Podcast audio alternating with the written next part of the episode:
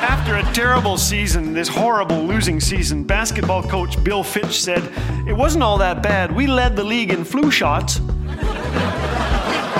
Thanks for joining us today. You're listening to Laugh Again with Phil Callaway.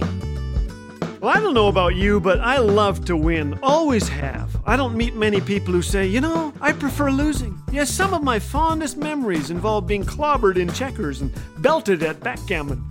You don't hear sports fans chanting, We're number two, we're number two.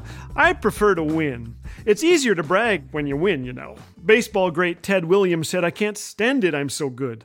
Hall of Fame pitcher Bo Belinsky said, My only regret is that I couldn't sit in the stands and watch myself pitch. Winning is nice, but colossal losses in the sports world make for great stories. The most astounding defeat on record in football is Cumberland's loss to Georgia Tech back in 1916. The final score? 222 to nothing. In 1940, the Chicago Bears humiliated Washington's Redskins in the NFL championship game. The score 73 to nothing. In 1944, Tubby McAuley allowed 15 goals as the New York Rangers lost to the Detroit Red Wings 15 to nothing. It was the most one-sided shutout in NHL history. Interestingly, McAuley never beefed about the loss. It was World War II. He'd been called in to replace the Rangers goalie who was serving overseas. Tubby was just thrilled to be in the big leagues, and I'm sure he was also thrilled that he wasn't considered the worst wartime replacement goaltender. That honor went to Steve Buzinski, considered by many to be the worst goalie ever. it earned Buzinski the nickname the Puck Gozinski. That reminds me of insults we used to yell at pitchers during baseball games. Did you ever do that? We'd yell, Pitcher's got a rubber arm, or I've seen better arms on a beanbag chair. We'd heckle umpires and batters too. You're going to need a bigger bat, we'd yell.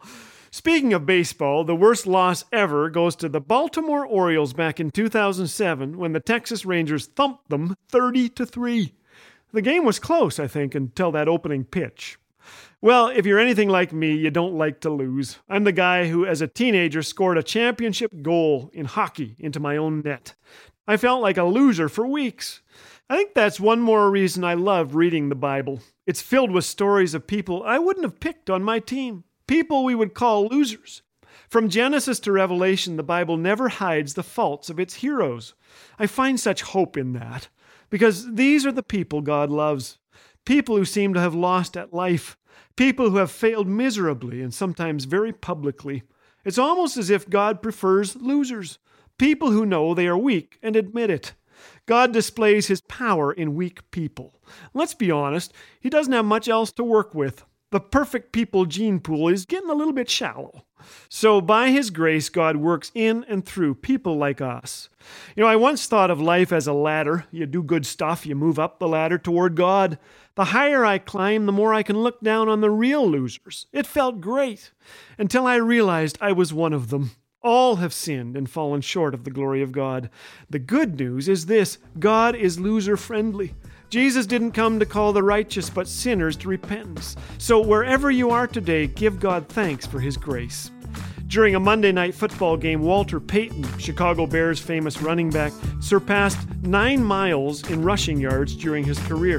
His average run was 4.6 yards. That means he was knocked down almost 3,500 times.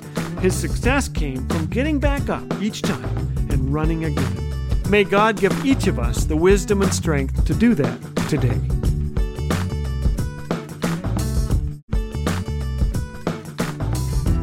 Here at Laugh Again, we're on a mission to speak the joy of Jesus into life's inevitable challenges.